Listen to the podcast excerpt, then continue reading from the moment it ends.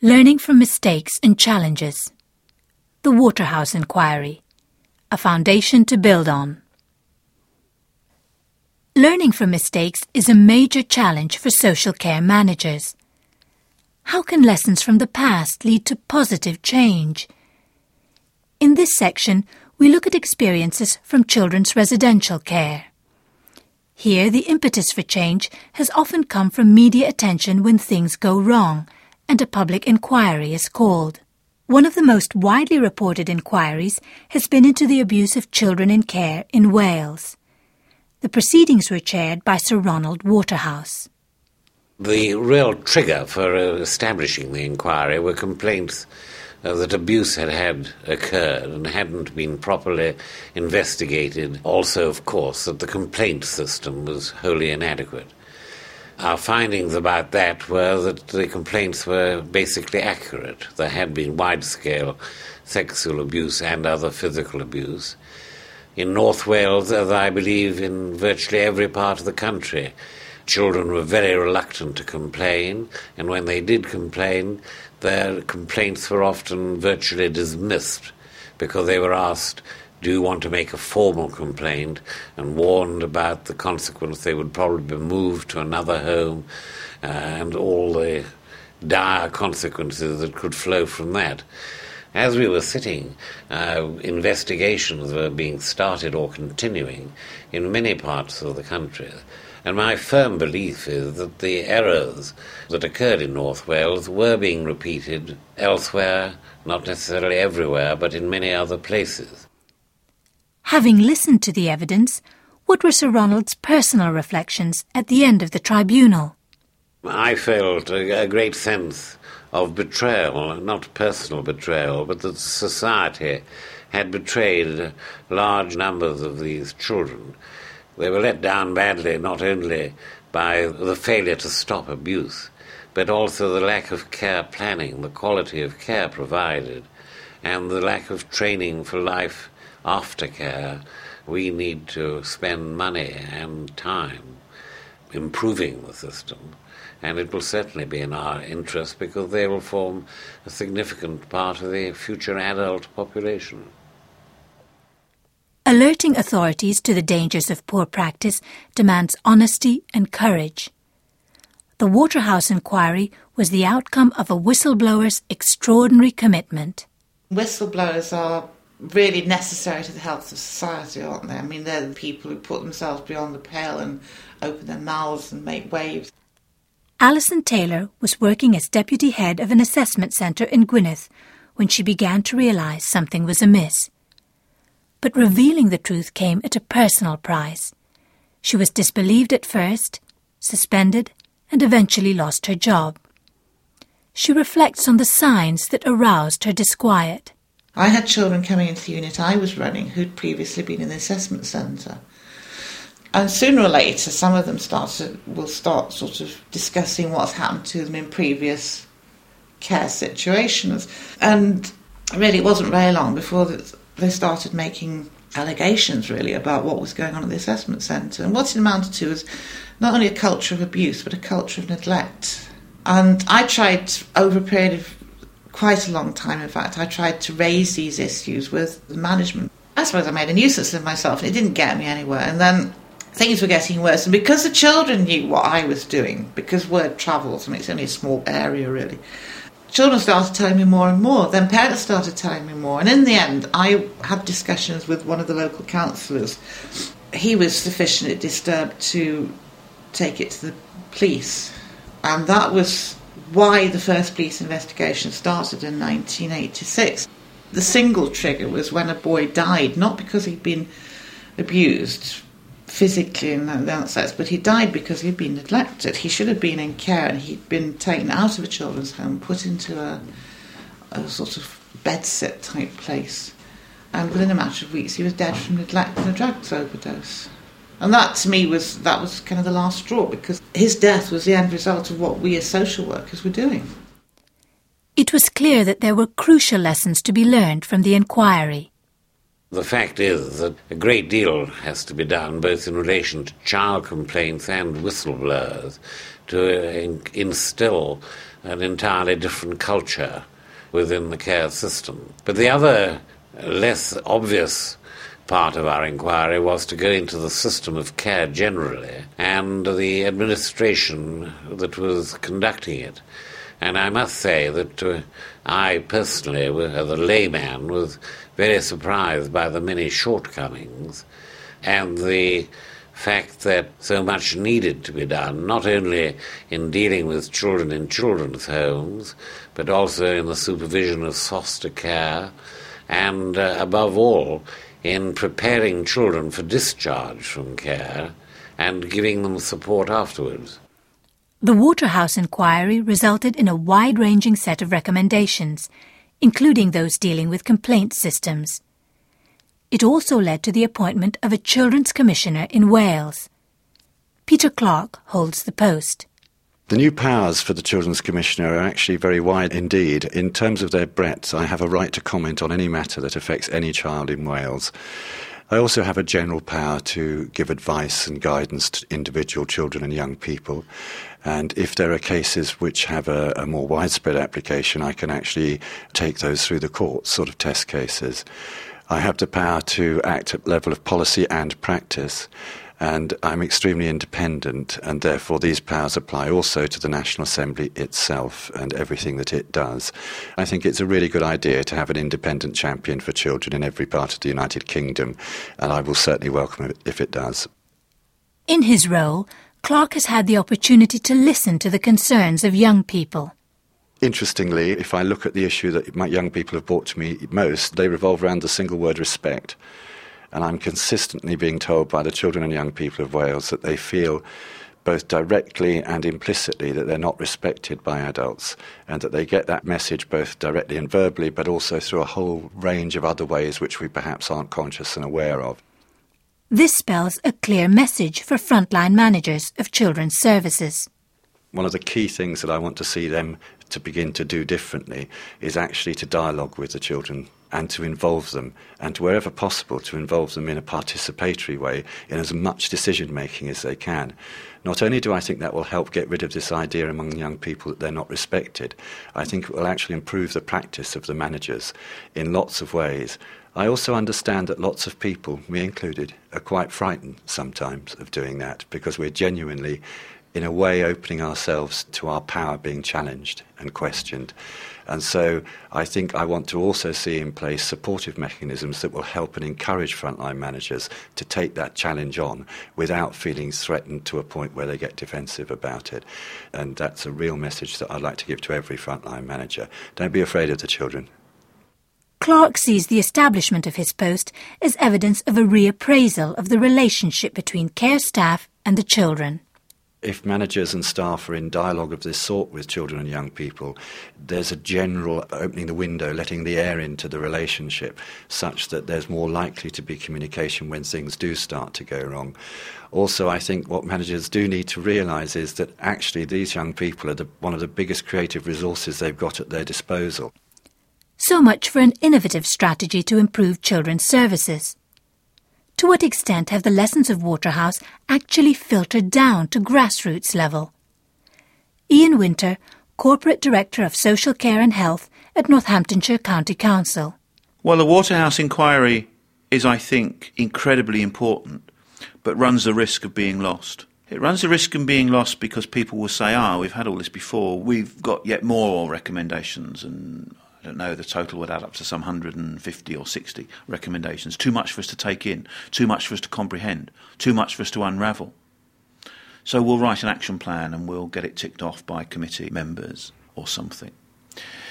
The real impact of Waterhouse, I think, is that it deals with real people in real services and is clear and unequivocal about those issues. I don't think that it creates a climate of fear, suspicion, or despair. I think some people may choose to read it that way, and obviously many, many people suffered. But I don't think it feeds that view of the world. In that sense, the Waterhouse inquiry would, I think, be the foundation on which we could build, not a stick to beat us with. Given such a sound foundation, what are the potential barriers to building on its strengths? Perhaps the most difficult is to create an environment in which challenge and uncertainty and mistakes are tolerated and worked with. We've got this belief, I think, that staff or even managers, for that matter, always know what to do, or always in control of themselves, always in command of their feelings. Well, that's nonsense. How can they be? Confronted by some of the behaviours, not going to like all the young people they work with, not like all the staff they work with either, not like all the managers I have to work for. This is reality of the world. And staff are working in a microcosm. You know, they're getting up and seeing people at six o'clock in the morning when usually that's a very private matter for many people, or they're seeing people at 11 o'clock at night. And all those sorts of things, which normally are very private, and suddenly you're exposed to all of that in this environment, and then the young people as well. And so it seems to me that what a manager and staff have to do is create some kind of climate and environment in which it's okay, it's accepted to say, don't know, don't understand, don't agree, haven't worked that out. And that really can range from what I might call the ordinary to the really quite intense, sometimes difficult, when we're confronted by behaviours, when we're confronted by young people that we don't like. I'm going to dare to say when we're confronted by young people that we do like, that we find attractive, that we warm to, for whatever reason. Human, the same as everybody else. And if we deny that humanity, if we deny the fact that staff are human in the job they're doing, then I think we're denying something important about what they need to bring to the job on the one hand, but also what they're trying to tackle and work with on the other. In this section, we look at how lessons from the past have influenced current policy and practice in children's services. We shall be hearing from staff in Leicester City Social Services. Their procedures were rigorously reviewed after another public inquiry. As a result of Beck and the Kirkwood inquiry, Warner followed within a year with a set of recommendations, and Leicestershire, as it was then, implemented almost fully the Warner recommendations.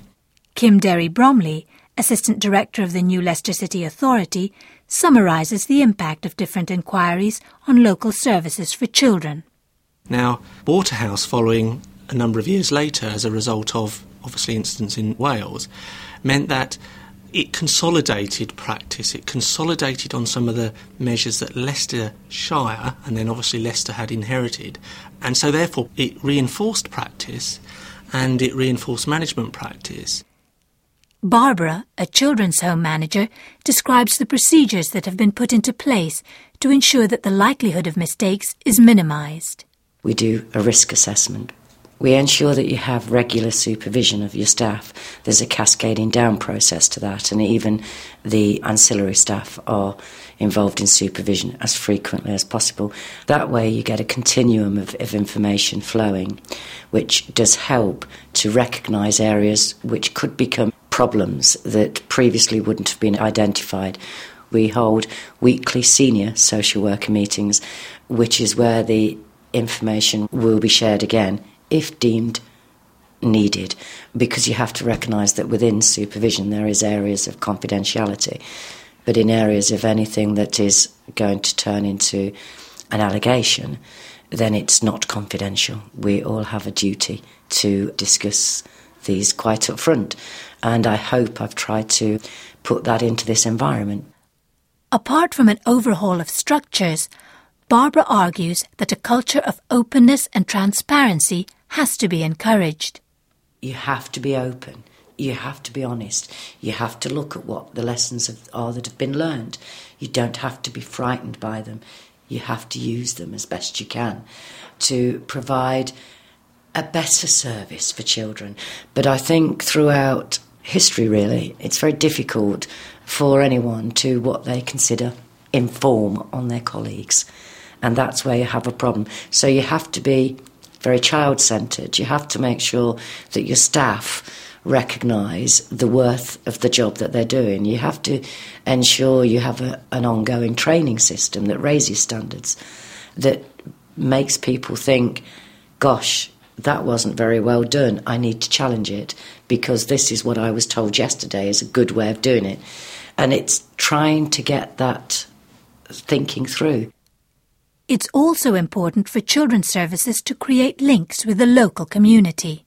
We've done a lot of work with for example, the police, where in my home I have the police coming in regular, not to arrest the children, but to have a cup of tea and a meal, because the children need to recognise that the police are there to protect as well as deal with any other side of it, which has been quite important.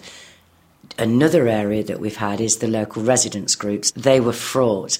Obviously, when you invite your local community to come and voice their concerns, there aren't many people who want a local authority children's home as their next door neighbour, and they usually have a huge list of complaints, which is, is quite acceptable.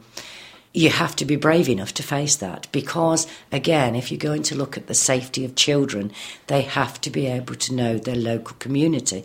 They've got to have the avenues of being able to say to people, this is not right social workers, police officers, school teachers are not the people they're going to talk to. It might be somebody else's mum who they have confidence in, somebody else's dad they have confidence in. And if we're going to be open and really want to achieve this, then we're going to all welcome setting up these things. What characteristics would this new culture have?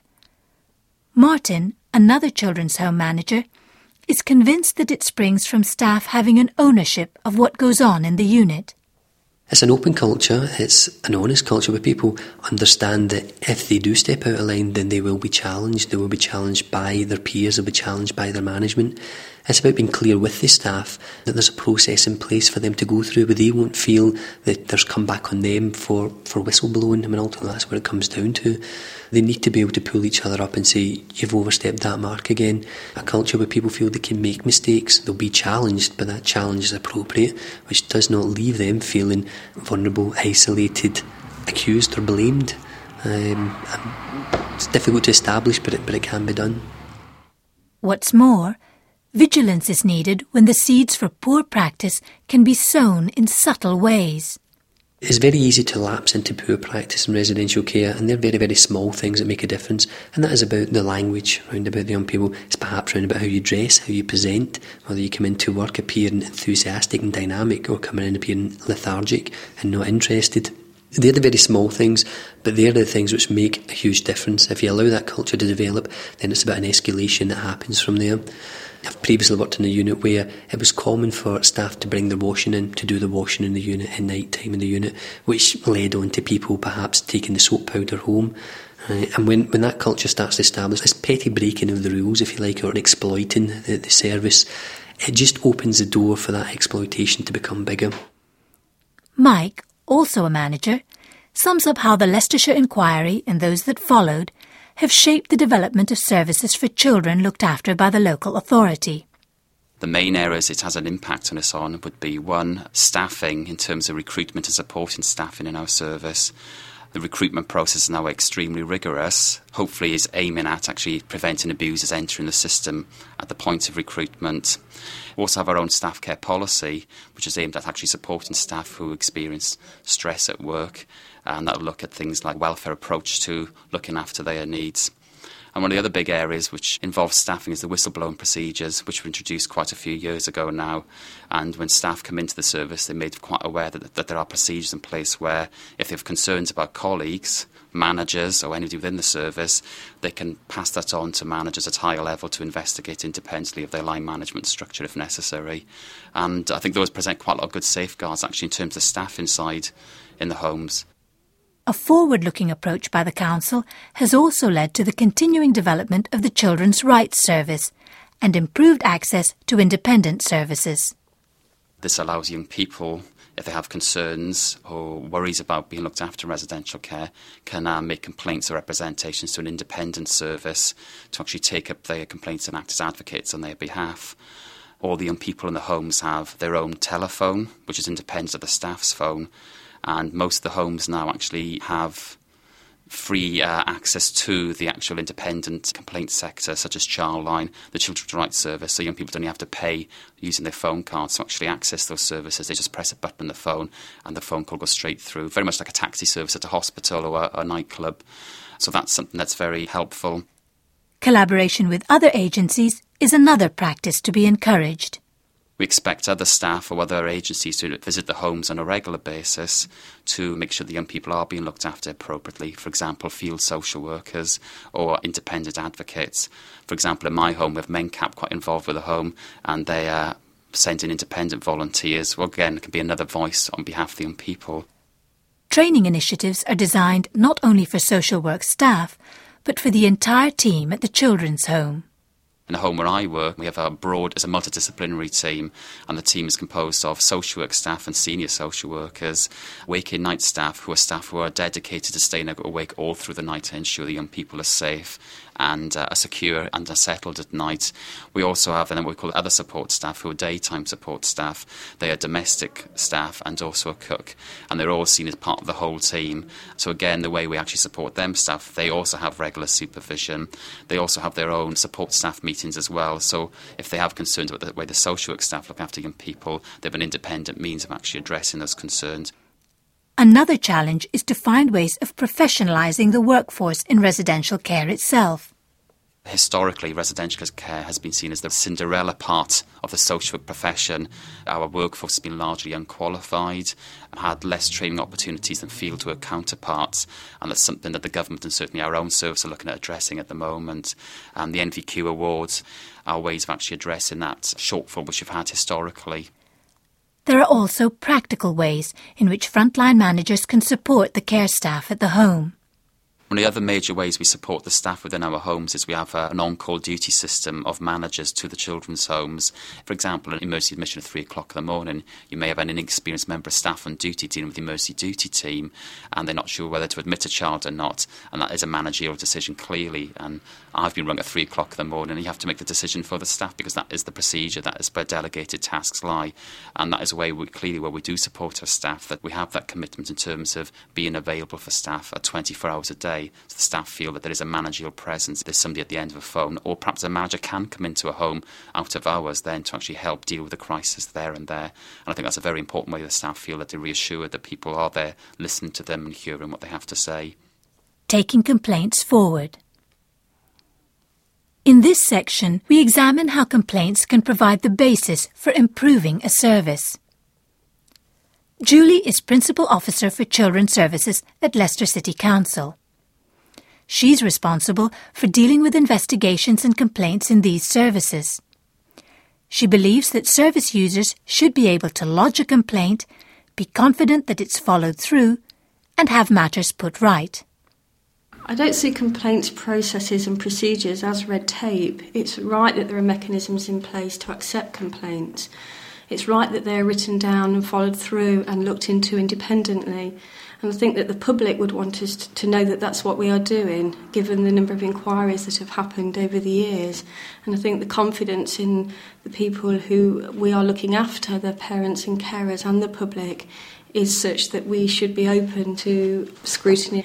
I think there are times when complaints are made that we haven't always got it right, and we need to accept that. And therefore, when complaints happen, when recommendations are made to improve practice, that we make sure that they are followed through and let the people who've made the complaint in the first place know that we have put something in place and put it right. Complaints officer, can I help you? Oh, yes, okay. Uh, can you tell me a little bit more about it? Paul is a complaints officer at the council. He outlines the procedures that take place once a complaint is received once a complaint is actually received within my unit, uh, we enter it onto a database and that is then tracked through the system. So, at any one point in time, I know how many complaints we've received and at what stage those complaints are at. which might also involve me speaking with managers of the service that are investigating complaints to ensure that they are keeping complainants informed of the process and giving them some indication as to when their complaint will be resolved. So, throughout the process, there is this monitoring role. The process does have a feed into the planning mechanism that social services have. And uh, through having all the complaints logged, we're also able to produce an annual report, which is a statutory requirement that we produce a report each year. Depending upon the nature and seriousness of the complaint, there are clear stages that staff like Paul work through. I receive complaints direct from complainants at stage one or stage two of the procedures, and I will actually ask managers within the service to look at the issues and try and resolve the complaint at the closest point to service delivery. Failing that, we would actually invoke the formal stage of the complaints procedure, which is formally known as stage two, where we would appoint an independent person. The service that we provide to complainants works because it's easy to understand and it's easy to access. Julie argues that the poor experiences she and her colleagues hear about can become the basis for monitoring and improving the service. I think it's very important to look at the history and learn the lessons from other organisations, other authorities, and other inquiries, and continually to check and recheck what those recommendations were and how they're being put into action and what effectiveness they're having or not. There is no room for complacency the service of residential care and foster care must be seen to be open to scrutiny. I would like to think that our service does do that by the different levels of people who are involved in the visiting of children in children's homes, right from family members to the elected members who have the decision making in the authority. It is really important in this kind of service to have an holistic overview so that we aren't just dealing with individual complaints, that we are using the information that we gain from all the complaints to try to prevent incidences happening that would mean another major inquiry. Crucial to this is setting out clear guidelines for young people about the procedures for making a complaint. When young people first come into care, they have what is called a children's rights pack, and in that pack, they will have lots of information about their rights and their responsibilities, how they can make a complaint, what a complaint is, who they can complain to, what will happen when they complain, and if they're not satisfied with the outcome of that complaint, what they can do about that then. Also, that it will be explained to the young person by a member of staff who is their key worker, a main person who is a carer for them, that they are there for them and the other staff if they wish to make a complaint. A lot of young people's complaints do come through from staff actually, rather than young people directly to anybody outside. How can staff be best equipped to deal with complaints that may be made about the service? I think it's very difficult for staff sometimes when they're coming into work and they've done their very best for the young people and it's demanding and complex work. And at the end of the day, then they might have an allegation or a complaint made against them. What we like to do is, right from the outset of appointing staff, is to explain to them in their induction, as well as the everyday areas of their work that they need to understand about looking after children, about the legal processes, about meetings for young people and the care workers' responsibilities, etc. Finally, what are the sorts of outcomes they aim for in delivering this service? It enables users to have their concerns taken on board, taken seriously, and that actual visible changes would result as a result of the complaint. One important element would be that all outcomes are communicated to the complainants, and at the problem solving stage, that attempts are made to resolve the complaint without having a formal investigation and that primarily the whole of the procedure is embodied in having lessons learnt as a result so that things can change for the better. From the Open University. For more information, go to www.open.ac.uk forward slash use.